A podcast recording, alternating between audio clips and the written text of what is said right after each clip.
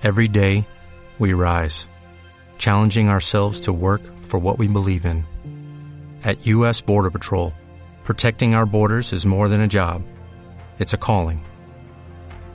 Agents answer the call, working together to keep our country and communities safe.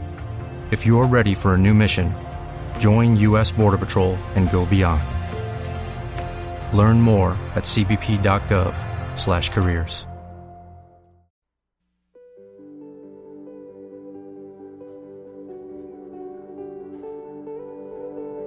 hola. Empezó este programa Astro Amigas en Holística Radio, tu programa de dos amigas que se juntan a hablar y a hacer nuevos amigos y hablar de astrología, hablar de tarot, hablar de esoterismos varios con mi amiga de siempre, Judith arroba bordado astral y yo, Jimena arroba sola y mágica. ¿Cómo estás, Judith? Bien, me corté el pelo Así de... y estamos iguales. La gente que no nos ve no lo sabe, pero Es un uniforme. Sí, el requisito. Sí. Oye, hoy nos acompaña el gran astrólogo, estandapero, fonoaudiólogo, Tarotista. tarotista, eh, ¿qué más? Y un cuanto hay, el Pancho Astrolímbico. ¿Cómo estás? Hola, ¿cómo están chiquillas? ¿Cómo les va? Oye, gracias por la... ¿Se escucha el, ¿se escucha el bebé de fondo? Oye, gracias por la invitación. Eh, feliz de estar siempre acá en, en este espacio. Ustedes saben que son las tengo en mi corazoncito y un fansa de ustedes.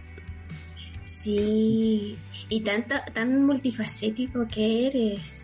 Oye, yo no sé en qué minuto eh, hice- ah, empecé, empecé a hacer tanta cuestión. Pero tú en el colegio, por ejemplo, estabas ahí en todos los actos del colegio, era ahí así o no? ¿Para qué te voy a decir que no? Sí, sí. ah. ¿En serio? Sí, o sea, más que en los actos, el, más en la básica, sí, en la básica estaba en un colegio de monjas y era el acólito de las misas.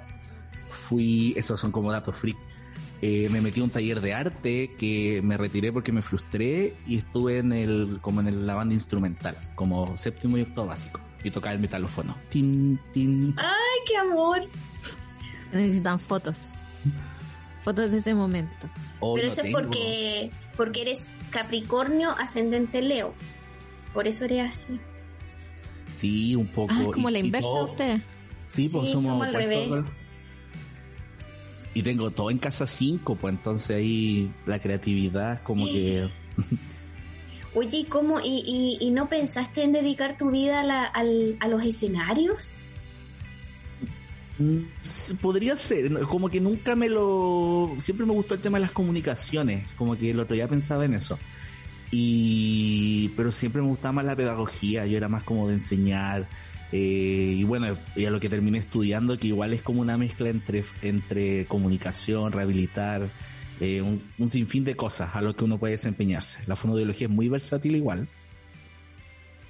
Fue una ideología, disculpa. No, no, Los que sacan la la R. es que no es menos sacar No. una R. No, la fonoaudiología es una de las una disciplina que estudia todo lo que se relaciona con la comunicación humana, todos los fenómenos que subyacen la comunicación, ya sea en niños, adultos, adultos mayores, recién nacidos también, y tiene múltiples áreas que van desde el lenguaje, la motricidad orofacial, la audición, la voz, como una amplia gama de lo que aborda un fonoaudiólogo o fonoaudióloga. Deglución. Una vez me dijeron eso. Yo trabajo Sí. en deglución. Y dije, ¿qué es eso? Y yo, ¿cómo tragar? Disculpa la Sí, ignorancia. el sí, por tragar todo lo que sean dificultades en el, por ejemplo, en lo que es el tragar, en las consistencias de los alimentos también. Wow. Uy, todo un mundo.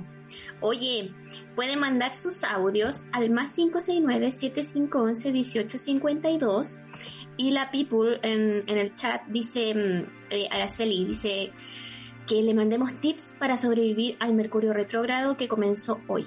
Y además Viviana dice que, mm, que también como empezó Mercurio retrógrado me tiene a agarrar la cabeza desde tempranito. Y dam- también nos escribe Daniela Jorquera y la, y la Ritualia, la Isa. Oye, tips, Ay, perdón. tips Eh, para sobrevivir. Yo les quería decir algo importante también. Eh, ¿cómo se llama? Ah, los que quieran participar por un cupo en mi taller de eh, Contemplando el Tarot a través del arte, por favor dejen su mensaje, si quieren un mensaje de audio o por el chat, alguien que le interese de verdad, sería el domingo 15, 22 y 29 a las 4 de la tarde eh, y tiene una duración de una hora y media a dos. Así que oh, el manso premio, sí. Para que participen o, o, me digan al tiro. No, recomendado, recomendado a la Jime como, como guía. Sí. Oye, ¿qué hacemos con qué, qué cuáles son sus tips de Mercurio retrógrado que comenzó hoy? ¿O no tiene o no le importa? Gritar. Gritar, no, es que no le pasó, yo hoy día desperté con el cerebro dormido, como que no, no podía pensar. O, como mareada, como esa sensación de, Ah, puede ser un, confusión. un síntoma. Es un síntoma de Mercurio retrógrado. La ciencia lo ha dictaminado. ¿El qué podría ser? Yo creo que uno de los tips es no creer a Mercurio retrogrado. Como que no darle tanto color. ah, claro, como que no sugestionarse, no tenerle miedo. Es como aquí estoy, darle cara. Encima que Júpiter está en Aries, es como ven, qué tanta cuestión. sí, sí, Y además lo que mucha gente, eh, me incluyo, nacimos con Mercurio retrógrado, entonces es como es como volver a, nuestra esencia. Y yo creo que tiene harto que ver con lo que vamos a hablar hoy. Em, ¿De qué vamos a hablar? De em, trastorno del espectro autista, que el Pancho sabe mucho, y de em, el rasgo de alta sensibilidad. Eh, Pancho, ¿en qué, cómo, ¿por qué tú sabes tanto de esa, de esa materia? Bueno, yo creo que todo esto empezó cuando estaba estudiando fonoaudiología, porque una de las áreas donde puede desempeñarse el fonoaudiólogo es en dificultades del lenguaje que ya son derivadas de alguna condición de base, por ejemplo, niños con síndrome de Down, autismo, etcétera. Y en la universidad como que me encantó mucho el tema de autismo. Em, y mi práctica, de hecho mi práctica fueron, una de mis dos prácticas fueron en una escuela de niños con autismo. Y obviamente ahí dije, esto es lo que yo me quiero dedicar. Así como que yo antes decía, no, quiero ser fonoaudiólogo de adulto. Y cuando empecé la práctica dije, no, aquí yo me quiero quedar. Siento que aquí tengo eh, una misión o algo que hacer. Y eso eh, y ahí empecé, empecé como a estudiar del tema y además que el tema del autismo ha ido cambiando mucho en cuanto a la investigación. Cosas que se decían hace 10 años atrás que ya están netamente obsoletas, que incluso el modelo de, como de la mirada del autismo ha cambiado mucho en los últimos años, donde hoy día netamente más que hablar del trastorno del espectro autista, estamos hablando del autismo y la neurodiversidad en sí donde más que es una enfermedad o una condición, viene a ser un neurotipo, una forma en la que las personas están procesando, eh, procesan la información del entorno. Mm, y que también... ¿Mm? Estuve, mirando sobre cómo fue la historia de cuando se empezó a diagnosticar. Y es súper salvaje porque se le asociaba a la esquizofrenia, por el tema de la falta de empatía, también como madres que no demostraban empatía, entre comillas, creían esto, eh, entonces separaban a la figura materna del niño como para que se le pase y empiece a ser más empático. Mm. de, hecho, mm, de hecho, ahí, Jimé, hay una teoría que esa es la teoría de las, las madres neveras, se les llamaba. Como madres así, así de frío, era como estas madres que eran frías con sus hijos y que eso ocasionaba el autismo. Igual desgarrador también pensarlo de esa forma. Sí, decía como que el psicoanálisis metió mucho mucho tollo en, esto y afectó el proceso de investigación del autismo como tal.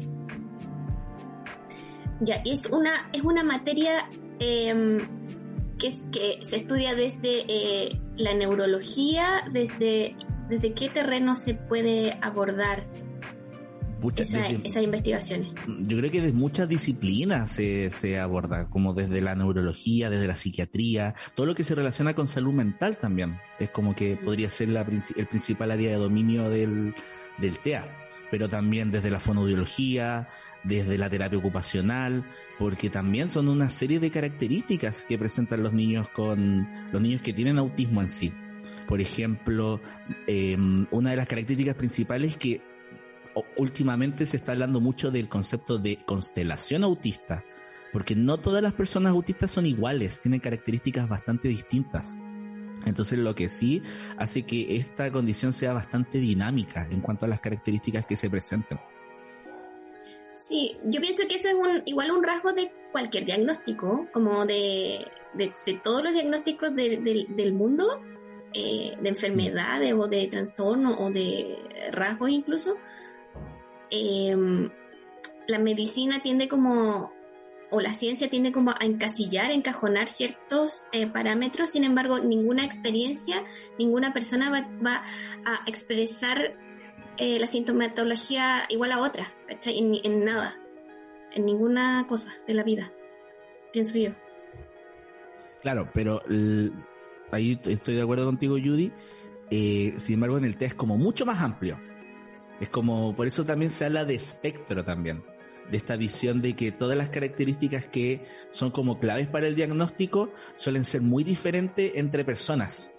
Y si lo vemos más en la población en la que trabajo, que son niños, niños y niñas, eh, claro, por ejemplo, si nos fijamos en un niño que tiene síndrome de Down, tiene como ciertas conductas que son esperadas dentro de su desarrollo. Pero ¿qué pasa con el niño o la niña que tiene autismo que van a tener características totalmente distintas? Desde niños con autismo que no se comunican, que usan gestos, o niños que pueden tener una ecolalia, que es esta repetición constante, eh, muy, muy, muy potente, que pueden estar repitiendo teleseries, películas, eh, videos que les gusten, canciones y todo eso que obviamente va a limitar un poco la comunicación. Sí, había escuchado también que la ecolalia, por ejemplo, si alguien le preguntaba ¿cómo estás? y el niño respondía ¿cómo estás? Y así sucesivamente y en algún momento empieza a hablarse a sí mismo en tercera persona porque está acostumbrado a repetir cómo le hablaban a sí mismo. Sí. Entonces dice Jimena, Jimena entró acá y Jimena se va a sentar o se sentó, como hablando como si estuviera mirando desde afuera. Igual como que quede uno empieza a preguntarse si ha conocido personas con esas características, si ha escuchado que otras personas hablan de sí mismos así, o si van repitiendo lo que uno va diciendo, y se empieza a preguntar muchas cosas, así como, ¿acaso hay más personas de las que están identificadas como de manera más eh, evidente? Me refiero como mucho más características atípicas. Mm, ¿En qué sentido, Jimé? Ahí no me perdí un poquito que mm, lo que había lo que había visto es que hice la tarea estuve mirando como unas ponencias em, que decía que antes era uno de cada mil personas y en la actualidad es uno cada 68 personas que puede ser una persona del espectro autista entonces uno empieza a preguntarse si está subdiagnosticado y que hay más personas de las que conocemos que también son parte de este espectro a, a mm. eso Mm. Es que hay varias, hay varias variables en relación a eso, Jimé. Por ejemplo, el, claro, que aumentó la prevalencia en los últimos 20 años, y eso también puede ser porque hubo una mayor precisión de las herramientas diagnósticas. Por ejemplo, ahora hay herramientas con las cuales uno puede diagnosticar si una persona está dentro del espectro o no. También el tema de que, claro, en la población adulta se han estado haciendo más diagnósticos también porque claramente eh, hace 20 años atrás, personas que claramente pudieron tener un desarrollo dentro de lo esperado, pero sin embargo habían otras causas también, otras dificultades dentro del proceso de escolarización, de socialización, o que fueron diagnosticadas con depresión, ansiedad, que se están dando también muchas mujeres. Por ejemplo, últimamente también ha habido un aumento y un, todo un tema en el autismo en mujeres, que estaba muy sesgado también, como que había un sesgo de género súper importante ahí. Eh, ¿Por qué? Por el tema, claro, porque las características del autismo en mujeres eh, pasan, eh, ¿cómo el término? Pasan más desapercibidas y mm. suelen confundirse aún más con depresión, ansiedad o algún trastorno psiquiátrico, porque por lo general las eh, que obviamente tenían características asociadas a autismo eh, lograban enmascarar estas conductas. Y eso también eso es algo que se da mucho en adultos, el enmascaramiento. Es como portarse de manera adecuada en alguna situación social. Pero el agotamiento es, es fuerte. Claro, como que mm, eh, culturalmente las mujeres eh, tendemos como a sobreadaptarnos a todo, desde niña, mucho más. Mm. Como que al, eh, a, la población hombres se le permite desde siempre eh, ser, hacer lo que quieren, como eh, salirse de la norma, mucho más que a las niñas. Eso yo lo veo, o sea, eso es obvio. No, y que también se decía, porque tú cuando estudiabas años atrás, diplomado también, que por ejemplo el autismo eh, se da más en niños que en niñas, y cuando se daba en niñas era mucho más severo. Y claramente era mucho más severo porque no se diagnosticaba a niñas que tenían características más leves, se puede decir. Porque el autismo tampoco se tipifica más en grado, sino en las necesidades de apoyo. Entonces niñas que a lo mejor necesitaban menos apoyos pasaban más desapercibidas también. Y había otra característica que son los intereses, que se habla mucho de que las personas autistas tienen intereses que son muy peculiares o muy profundos. Una fijación hacia algo en particular. Eh, ejemplo de un niño, me pueden gustar mucho los autos, me sé todas las estaciones del metro, eh, conozco todos los libros de J.K. Rowling, por ejemplo. En cambio, las niñas, estos intereses tenían a ser más funcionales. La moda, la belleza, también como desde este sesgo de género. Claro. Una pregunta. Em, ¿Es correcto en la actualidad decir esta persona es Asperger? Como se ocupa, se escucha harto últimamente, o sea, estos últimos 15 años. No, ya no sé. Es que ahí también están los manuales de psiquiatría, ¿eh? estos son los, los DCM y el DCM4, estamos en la versión 5. Y el DCM4 hablaba del concepto de TGD, que era trastorno generalizado del desarrollo donde ahí estaba el autismo, estaba el Asperger y otros, eh, otros trastornos que estaban identificados. Pero el DSM-5 decide eliminar este concepto de TGD y agrupa todo en TA. Y además mm. elimina estos cinco subdiagnósticos donde solamente hablamos de el TEA en cuanto a qué niveles de apoyo requiere. Nivel 1 requiere apoyo, nivel 2 requiere un apoyo notable o nivel 3 requiere un apoyo muy notable.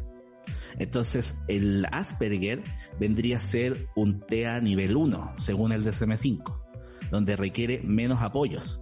Ahora, también hay un tema desde la identidad de personas, que personas que se identifican como Aspi, Asperger, y claramente es como un tema que es como que se, es una delgada línea también. Ahora, desde lo histórico también, el término de síndrome de Asperger se atribuye a su creador, que fue Hans Asperger, que era un médico que también trabajaba en la Segunda Guerra Mundial. Entonces ah, salieron unos reportajes también, o sea, como unos escritos y todo, que él estudiaba a estos niños, porque en el contexto de Segunda Guerra Mundial, dos personas, Kanner y Asperger, describen el autismo, eh, obviamente uno en Europa y el otro en Estados Unidos, características muy similares. Entonces se habla del autismo de Kanner y se del síndrome de Asperger.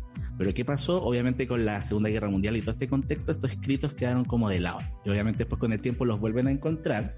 Y lo que se decía que eh, eh, Asperger estudiaba a estos niños y luego los mandaba a las cámaras de gas. ¿Qué? Salió como una publicación hace años de eso. Oye, y la gente que fue diagnosticada eh, con Asperger años atrás, ¿qué pasó? yo creo que siguen con esta identidad también, pues iba como en un tema relacionado a su a su identidad, a lo que son, a cómo se diagnosticaron también. Pero hoy en día como que hablar de Asperger no, incluso se menciona mucho el síndrome de Asperger como hasta negación del, del TEA en sí.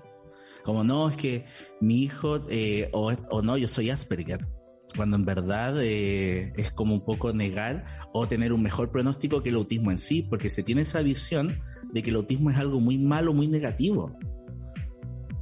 Mm. Incluso... Sí, se ocupaba como, como insulto cuando yo era chica. Como, ah, ya empezó el autista. Sí, cómprate una isla, el típico.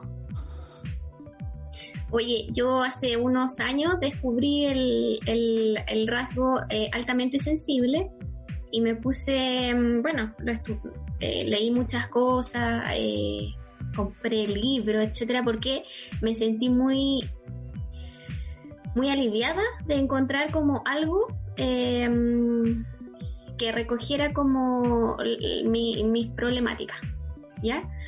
Eh, pero ahora ya han pasado algunos años y me doy cuenta de que las descripciones de alta sensibilidad y trastorno del espectro autista son muy iguales.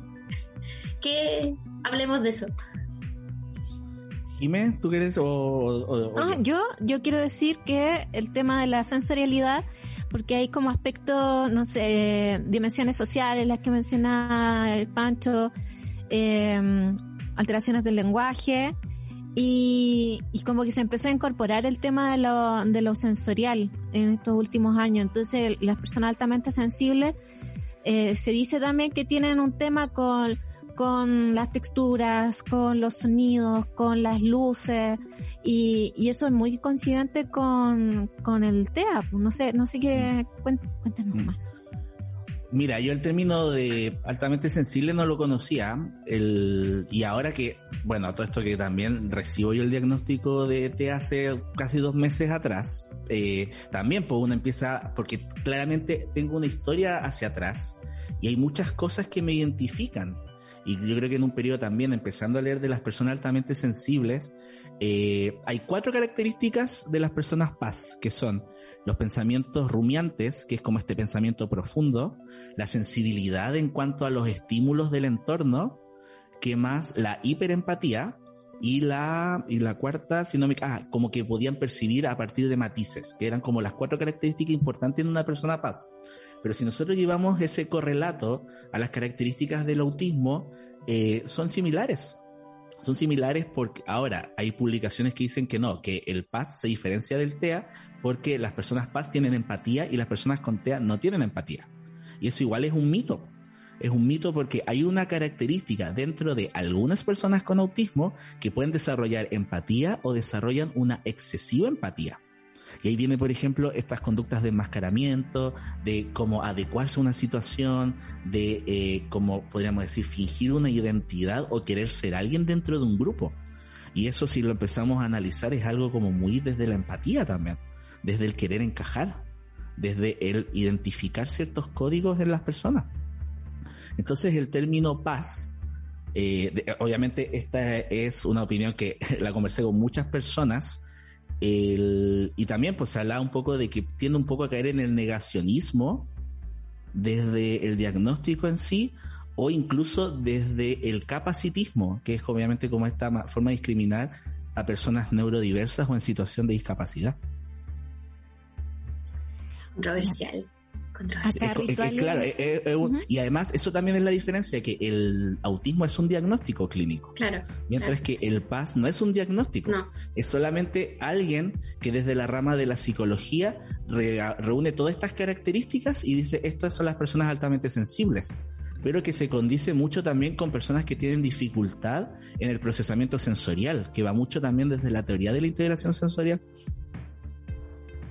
y sí que aquí la, la Isa, Isabel, Ritualia, dice, guau, qué buena lo del redon, redonomi, rede, no puedo decirlo.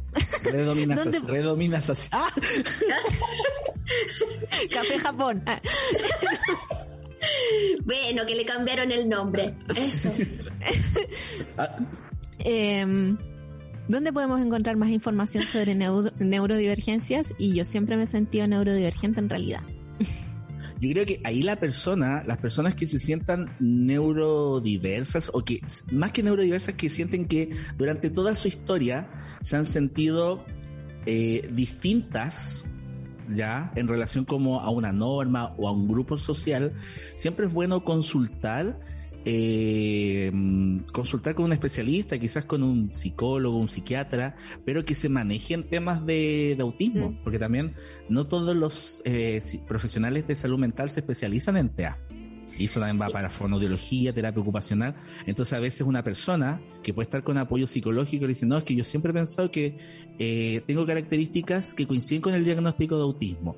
Y los propios psicólogos dicen, no, no creo. Y claramente, un trastorno de la personalidad. Debe claro, y ahí viene como una invalidación en cierto grado a la personalidad de esa persona. Entonces siempre consultar con especialistas. Eh, yo a quien recomiendo que sigan, que genera contenido bastante bueno en autismo, es la Ruth, la Ruth López.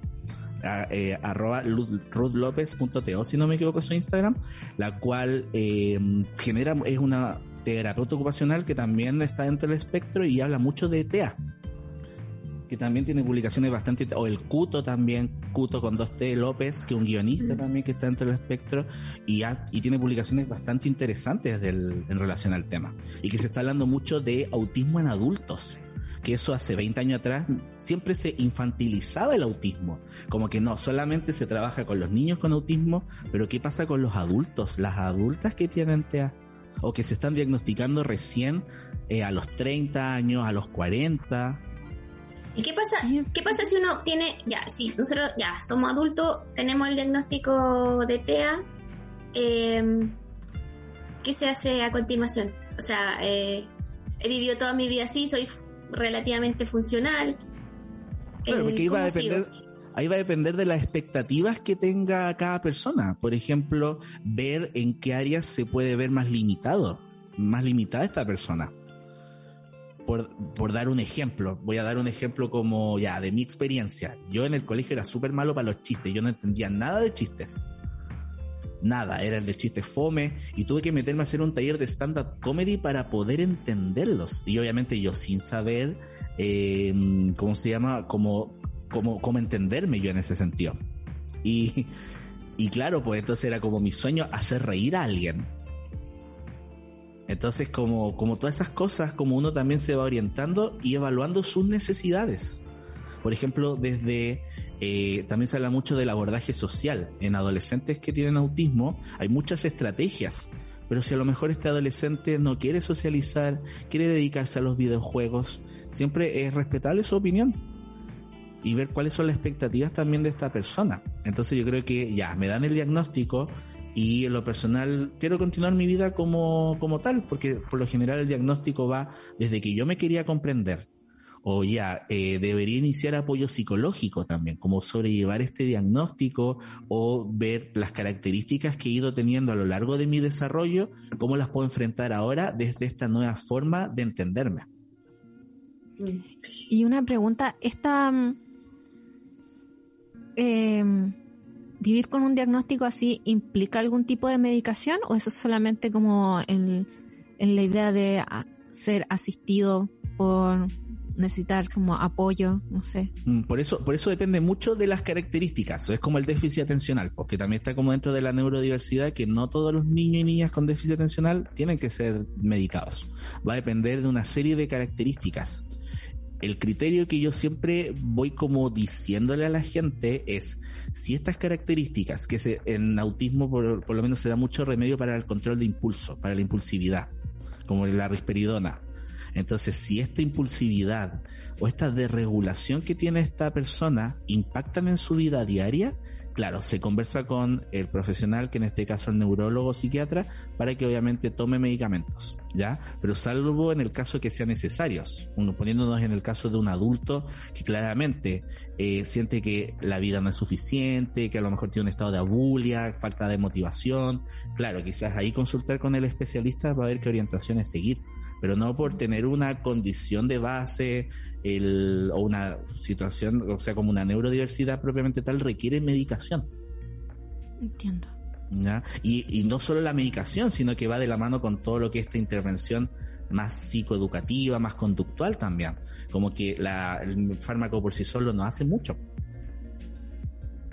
Sí, es eh, eh, cuando uno se sumerge en, en los diagnósticos, eh, descubre eh, lo difícil que es dar con, con tratamientos con profesionales que eh, competentes, porque mm, como tú decías, hay, hay, hay poco estudio. Es increíble, pero como que, que al día de hoy uno piensa, oh, está todo tan avanzado. O sea, es que no, yo encuentro que no. Sobre todo en, en materia de como en estas materias, ¿cachai? O la ciencia también va derribando ciertos paradigmas, también cosas que hace, hace 10 años el autismo, sí, podríamos decir 10, 15 años, había un modelo de intervención que era biomédico, donde el autismo era una enfermedad y el autismo se tenía que curar. Poco menos tratamientos súper invasivos como la quelación, que eran fármacos súper tóxicos. El tema de este, ¿se acuerdan un, algún doctor que trajo a Chile como este cloruro, el, el MMS, que era prácticamente cloro de piscina? Y que todavía en un 2022 hay gente que sigue creyendo que el autismo es una enfermedad, que hay una negación de fondo y que quieren curar o revertir el autismo. Viéndose como todo desde, desde este enfoque biomédico. Las dietas también, eh, se, también está esta premisa de que los, los niños autistas tenían eh, dificultades con el gluten y la caseína la caseína es una proteína de la leche, entonces tenían una dieta súper restrictiva. Y que esa dieta, imagínense, el niño no podía ir a un cumpleaños, el niño o la niña, porque no había nada de su, de lo que pudiera comer. Entonces, si nosotros estamos potenciando la socialización, una instancia social.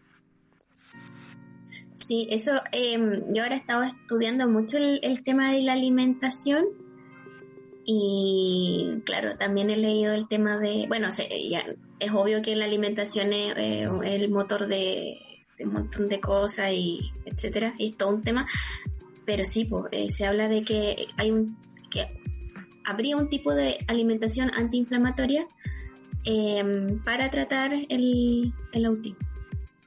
No, y ¿sabes lo que daba más rabia en esos años? Pero son estudios avanzados, son estudios así de Europa. Claro, pero como, como el tema, no solo en autismo, sino como en distintas eh, enfermedades o condiciones de salud. Por ejemplo, eh, la hipertensión, como que se, se, ha descubierto que hay ciertos alimentos que obviamente son inflamatorios, eh, y claro, y obviamente verlo desde la prevención pero también hay una, como que también se ha estudiado mucho la correlación que a lo mejor puede tener el autismo con enfermedades gastrointestinales.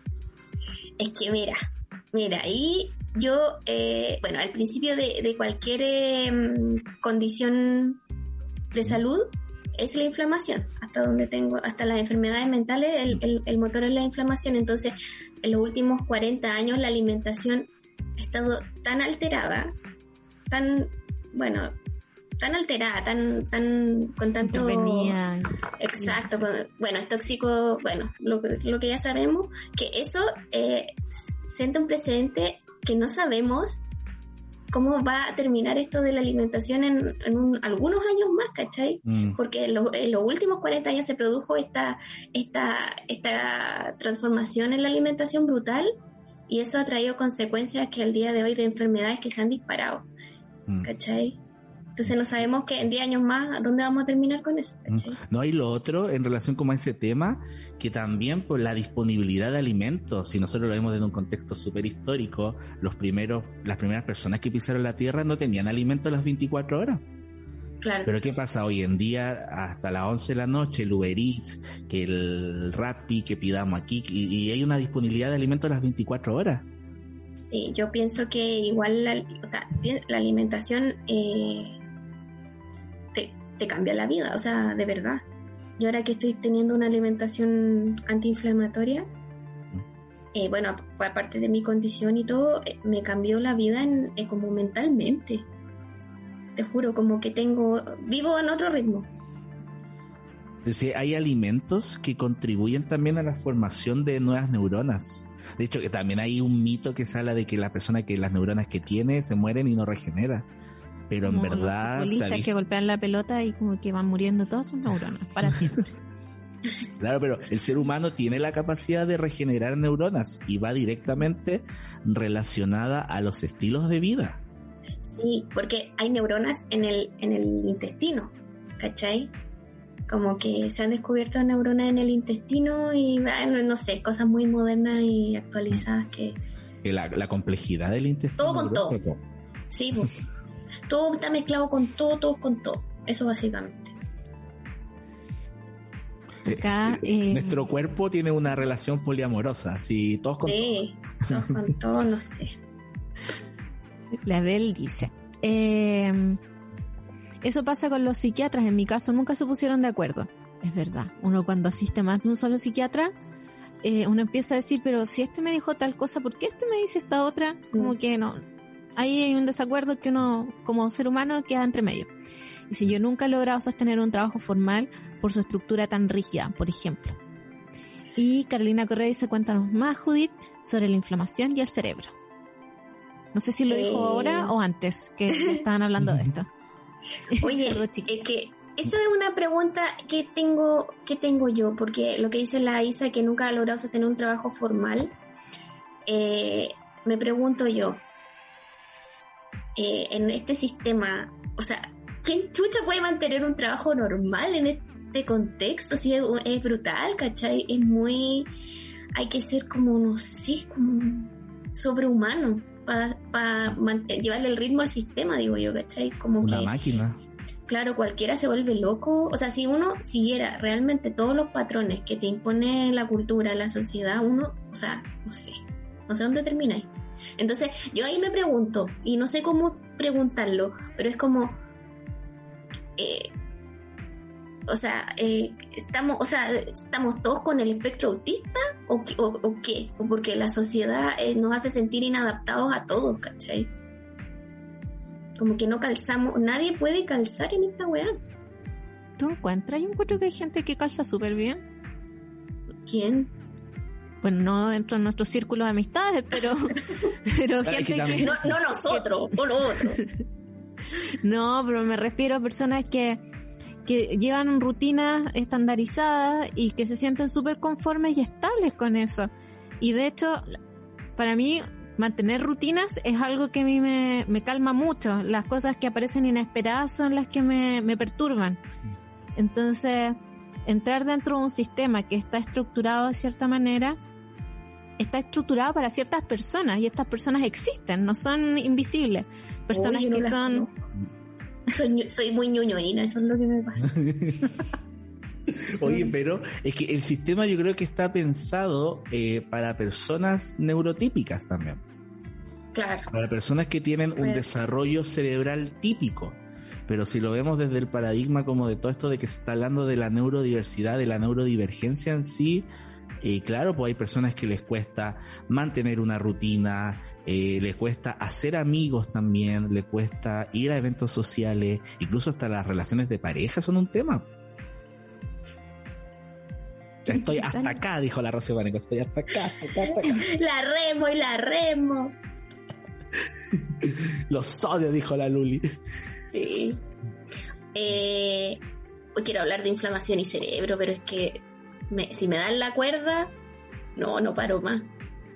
Bueno, eh, básicamente, mm, como decía, la inflamación, que, bueno, no, no quiero cagarla, pero capaz que el, el TEA también sea como eh, en alguna me- una, una cuestión de, de- de inflamación en alguna parte cerebral. También.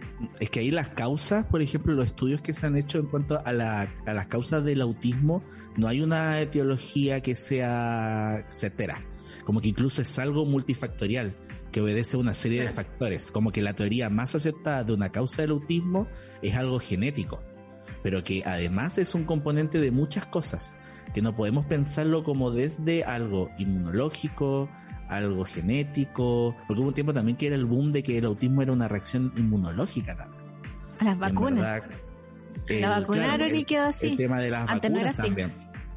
Entonces, eh, como que hasta el día de hoy no hay una causa certera de por qué una persona, ahora sí, hay estudios cerebrales donde se han eh, estudiado, por ejemplo, cómo son las características del cerebro de una persona autista, donde se han visto hiperconexiones en algún punto eh, en regiones del cerebro, las neuronas espejo también, que son neuronas importantes para la empatía, para la conducta social, que se ha visto que personas con autismo son, me- son menos, hay menor cantidad, pero eso no es que eh, todas las personas autistas sean así. Entonces, por eso yo creo que también es tan complejo el tema de la etiología por las características del autismo, que son muy, por eso es la constelación autista. Además es una, son síntomas como, creo yo, muy, mm, muy internos, como muy personales, como que una persona puede albergar en su corazón por décadas eh, cierta sintoma- sintomatología y ahí quedó. ¿cachai? O Mm. ser como disminuidas por el resto, no sé, cosas que son... eh, no me gusta ponerme bloqueador en la nariz porque siento que me estoy ahogando. Y la gente así como, pero póntelo, da lo mismo. Y, y esos son pequeños, como pequeños detalles que han ido pasando año tras año y, y son parte quizás de, de algún tipo de aspecto que se condice con, con un diagnóstico así, pero que, como decían ustedes, que están tan camuflados por, por tratar de encajar dentro de una estructura. Y ah, yo iba a preguntar algo sobre, había escuchado también sobre el tema de la sensibilidad ante el dolor, que había como gran un número importante de, de niñas que no no sentían tan intensos los dolores, por eso como que podían recibir ciertos ciertos estímulos como inyecciones, eh, golpes que quedan como como ah ya sí fue era eso también es parte Sí, pues es que de la integración sensorial, que eso ya es como más ámbito de la terapia ocupacional, pero hay dos tipos de perfiles sensoriales, que son los hiporresponsivos y los hiperresponsivos. Por ejemplo, cuando uno habla de temas sensoriales, los hiperresponsivos son los primeros que salen como al paso, porque no toleran los ruidos, rechazan el tacto, las texturas, es como que su umbral de respuesta está muy bajo. Entonces por eso pueden generar cierta, cierto rechazo o adversión a estímulos del entorno. Y están los hiporresponsivos, y bueno, no solamente niños, sino que también adultos, los hiporresponsivos, que son personas que, claro, necesitan como el estímulo, tienen un umbral muy alto. Por ejemplo, podemos ver una persona que necesita hacer un deporte extremo. Necesita hacer un deporte extremo para poder sentir esa adrenalina. O, por ejemplo, le gusta hacerse tatuajes porque puede haber una hiporresponsividad a nivel de tacto. O que necesita escuchar la música fuerte porque eso lo relaja. Eh, y un sinfín de cosas. Por eso también uno ve niños en la calle y van a ver niños que se caen despacito y pueden llorar, obviamente les puede doler mucho, y van a ver niños que se dan el sendo estrés. Yo me ha pasado que he visto niños así que se caen, pero con todo. Se limpian, no pasa nada. Entonces ahí uno al tiro dice, ah, este niño tiene un perfil hiporresponsivo. Y gracias a Dios no le pasó nada. Entonces, Yo cuando veo a ese niño como que se tropieza y empieza a llorar, digo, ah, qué escandaloso, en mi mente, por afuera así. que alguien venga a buscarlo. Y lo, y lo más complejo de esta situación es que nosotros podemos experimentar esto en nuestros, el, tanto la hiperresponsividad como la hiporresponsividad, eh, no quiere decir que, por ejemplo, yo voy a ser en todos mis sentidos hiperresponsivo. Por ejemplo, puedo ser hiperresponsivo a nivel auditivo, pero a lo mejor hiperresponsivo a nivel propioceptivo, donde necesito que me aprieten, necesito dormir con hartas almohadas, ¿me cachai? Entonces, es como, es como el tablero del DJ es como vamos ajustando las percepciones, una, aquí va a estar muy alta, aquí muy baja, aquí normal, dentro de lo esperado, etcétera. Pero es, complejo el tema de lo sensorial también. Claro.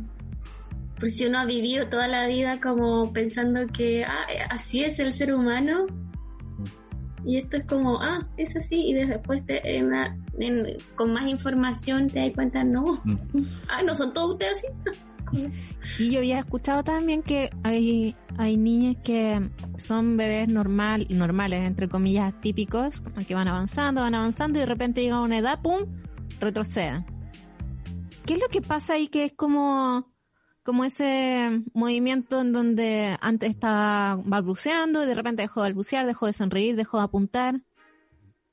Claro, yo creo que hay que eh, ahí es súper importante la evaluación que se hace, porque a lo mejor, ¿por qué dejó de balbucear? ¿Por qué dejó de, desarrollarse? Ver la causa externa también. Un proceso de duelo, una situación de maltrato. Oye, a mí me eh, pasó eso. Mi mamá cuenta eso. Siempre cuentan eso mis papás. Oye, espera, aquí me están mordiendo con todo. Voy a ser culpable. ¡Ay, tiene polerón! ¡Me muero! mira, es como los puletos, somos caro chico, caro chico, chico, chico pero grande, puleto pero bien. Es para toda la gente de Spotify, apareció un gato maravilloso con polerón. Un gato con, polerón. Sí. Que cantaba los pulentos. Los pulentos. El, entonces eso principalmente, siempre es bueno cuando uno hace la evaluación el, o la entrevista inicial, indagar en, si es en niños, obviamente cómo fue el embarazo, cómo fue el parto, el desarrollo posterior, lactancia materna también, eh, hitos del desarrollo, si es en adultos, el historial de cómo fueron cuando niños, el proceso de escolarización, la adolescencia, eh, cómo se comportan en distintos contextos o el adultez cuáles son las dificultades que más tienen, en qué ámbito de la vida están como más al debe. Estoy así ya un fire con este tema. interesante. Yo como que me pongo intenso, yo soy como un poco intenso con estas cosas. No, es que yo estoy entretenidísima, te juro. Estaba pensando con lo de la eco, ¿cuánto era? Ecolálico, ecole, Eh, hay un libro que se llama Desde el Jardín, en donde el personaje está encerrado en una casa mirando televisión. Y, Mm. y luego lo, lo como se incluye en el, en el mundo fuera de su casa, en el mundo cotidiano con otras personas, y lo único que hace para responder es ocupar frases que aprendió a través de las teleseries, la- las películas, pero nunca habla desde su propia identidad, sino desde esta, desde estas características que él como dice, ah, ya, me dijo esto, entonces yo tengo que responder esto otro. Ese person uno puede empezar a, identificar personajes también con esto. O sea, no caricaturizando, pero sí como diciendo estas características podrían venir también dentro de esta, de estas características que hemos hablado. Mm. Es que hay dos características principales que son los criterios diagnósticos del autismo, que son dificultades en la comunicación social, que ahí viene como talacolale, un retraso en el lenguaje, un lenguaje muy rebuscado, por ejemplo, a su merced, esa frase es muy de, de, de, de bronce. Eh, eh, dificultades como en el- la comprensión de gestos también, como hay muchas cosas que describe el DSM5 desde lo- la comunicación social. Y por otra parte tenemos como estos intereses restringidos o conductas repetitivas. El, el interés apasionado por algo, el tema sensorial que se incluye en este criterio diagnóstico, el tema de el- los manerismos que aletee, eh, conductas de regulación que son muy exacerbadas, porque yo pienso que todos tenemos conductas de regulación, por ejemplo, el mover el- la rodilla, eh, pero que no quiere decir que todos seamos autistas, ¿ya? Solamente que aquí hay un componente que dificulta en la vida cotidiana y que puede ser muy exacerbado. Acá Mercurio Mitomano dice, está súper interesante el programa, sigan intensos nomás. Oiga, y recuerden que estoy ofreciendo un, un cubo para el, el- el tallercito que tengo preparado para las 4 de la tarde, los fines de semana. O sea, Es los- maravilloso. los. Para hablar de arte, tarot y divagar. Sí. Qué bacán. Bueno, sí. Pero yo vi, yo leí una persona en el chat que dijo que lo quería. ¿En serio? ¿Me Sí. lo perdí? Daniela Jorquera. Ganaste. Daniela Jor- Daniela Jorquera, ganaste, por favor escríbame arroba solimágica para, para que te anote dentro de la lista y te converse sobre cómo participar, o sea, cómo te voy a mandar el link y todo. Por, fa- por favor, yo quiero... ¡Ahí está! ¡Lo vi! Gracias, Daniel. Oye, no veo nada, estoy aquí. No veo nada. Solo veo a mi gato que me muerda. Oye, les tinca si vemos el tarot. Oh, yo no ando con mi tarot, se me olvidó. Lo tengo Se acá. me quedó. Pero tengo está aquí. Oh, estupendo. Pero ustedes me ayudan ya. ¿Qué ya. vamos a preguntar? ¿Qué era, ¿Qué era lo que dijimos que íbamos a preguntar?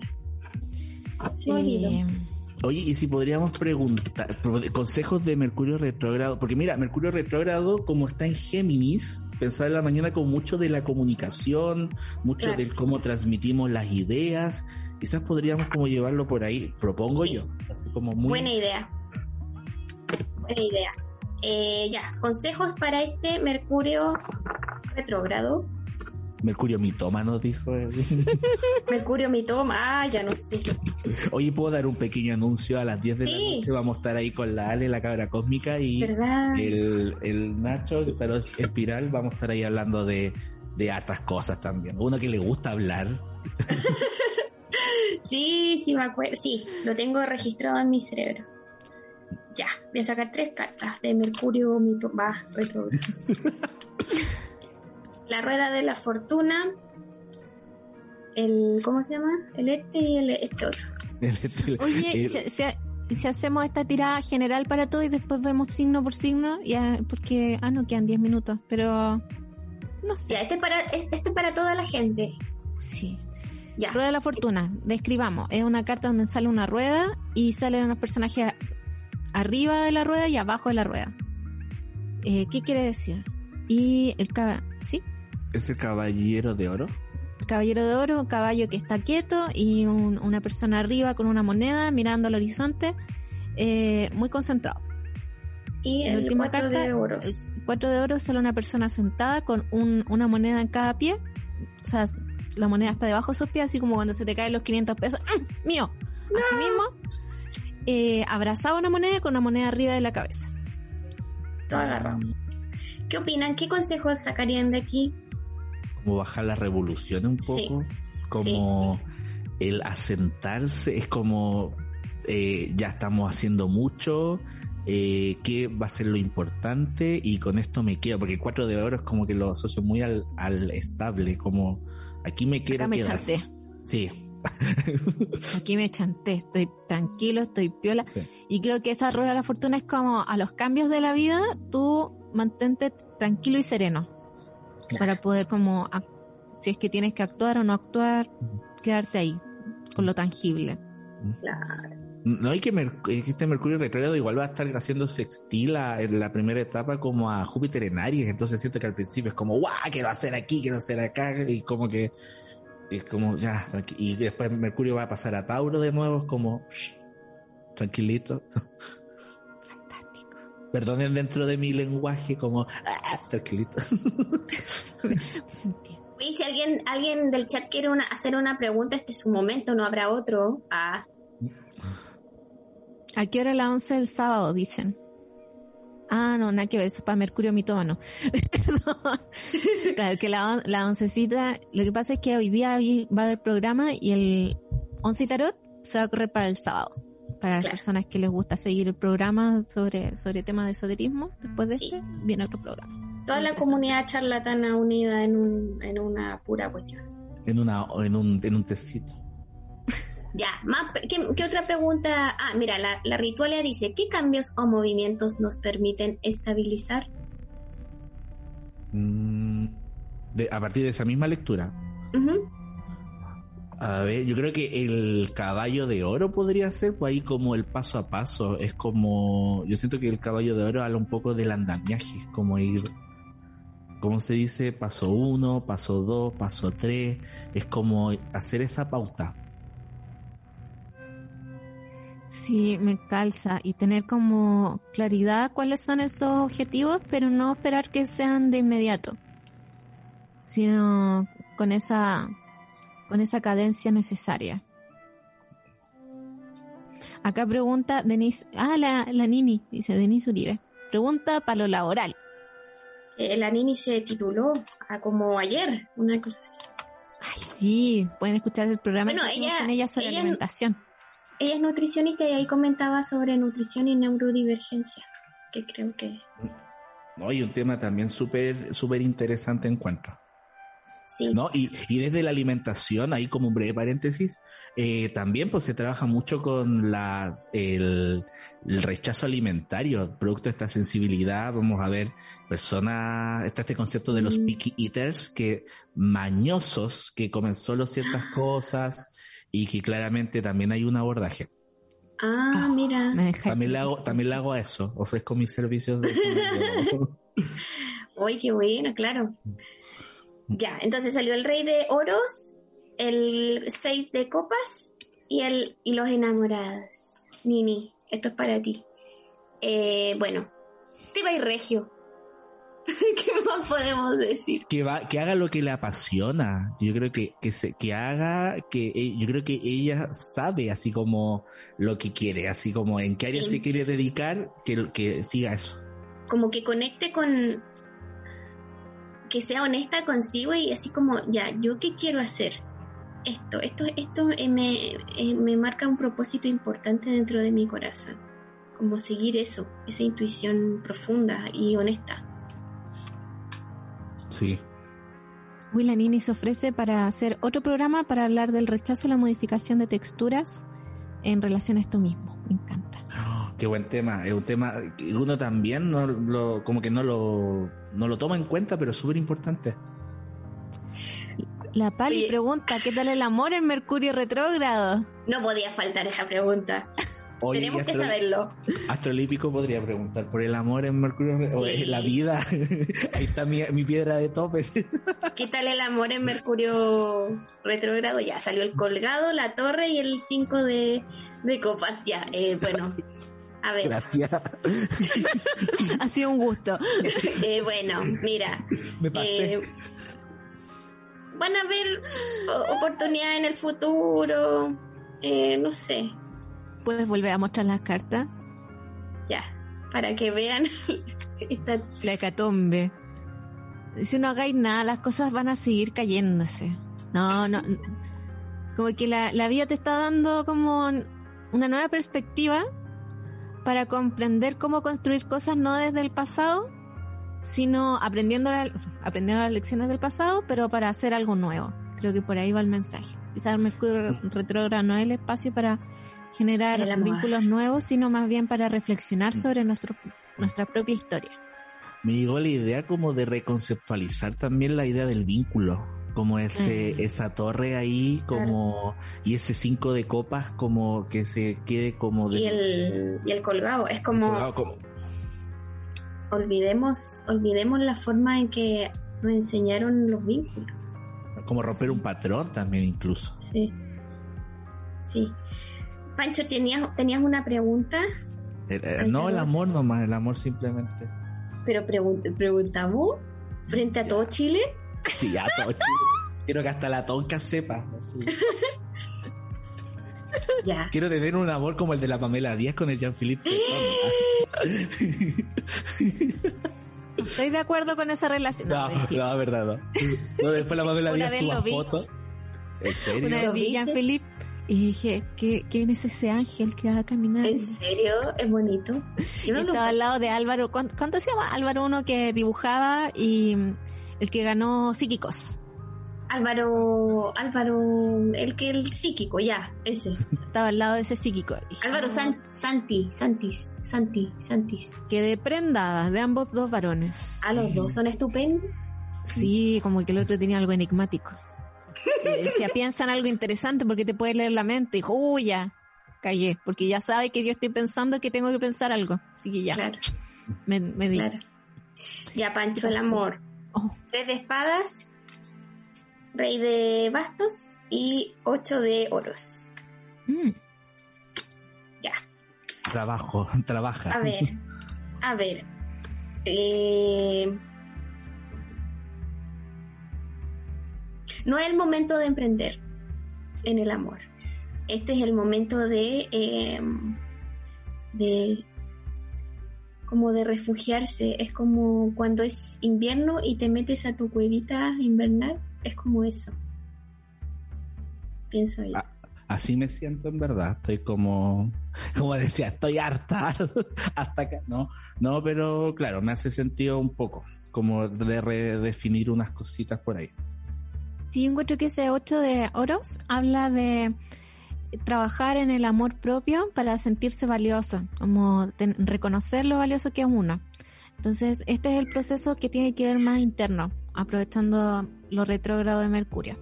Mm. Que recordemos que Mercurio retrógrado no trae calamidades, sino trae reflexión internalización. Mira, la única cala, mira, lo que es comprobado científicamente es que sí se cae, sí se cae en las comunicaciones, es verdad.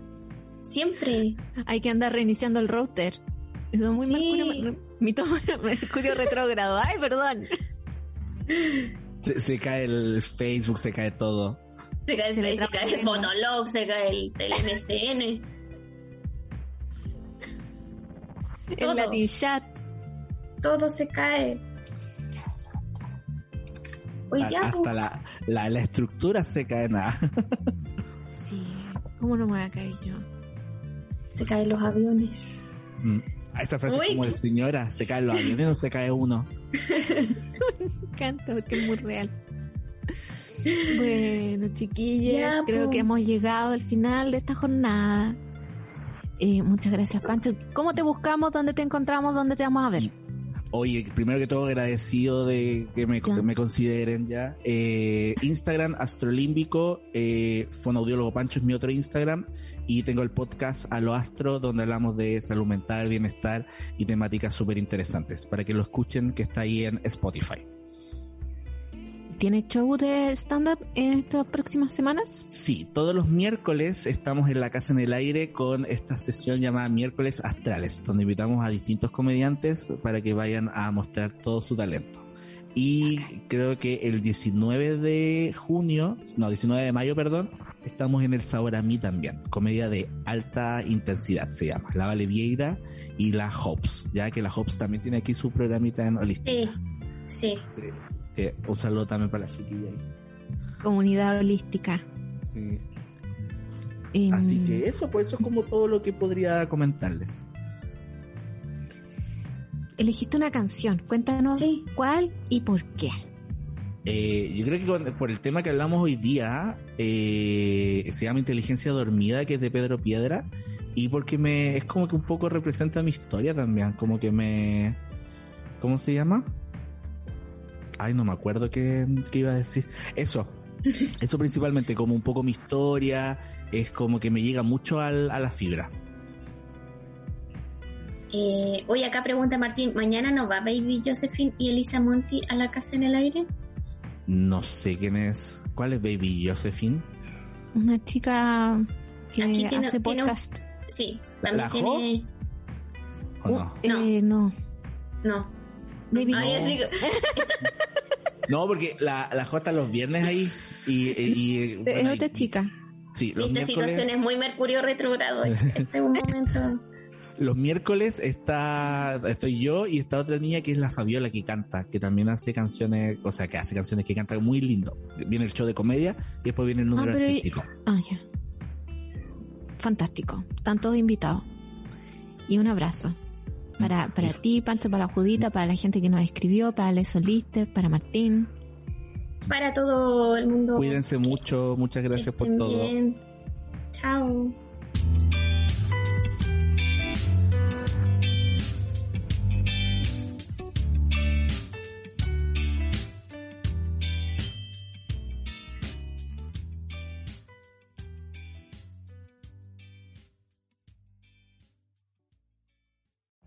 Every day, we rise, challenging ourselves to work for what we believe in. At U.S. Border Patrol, protecting our borders is more than a job, it's a calling. Agents answer the call, working together to keep our country and communities safe. If you're ready for a new mission, join U.S. Border Patrol and go beyond. Learn more at cbp.gov/careers.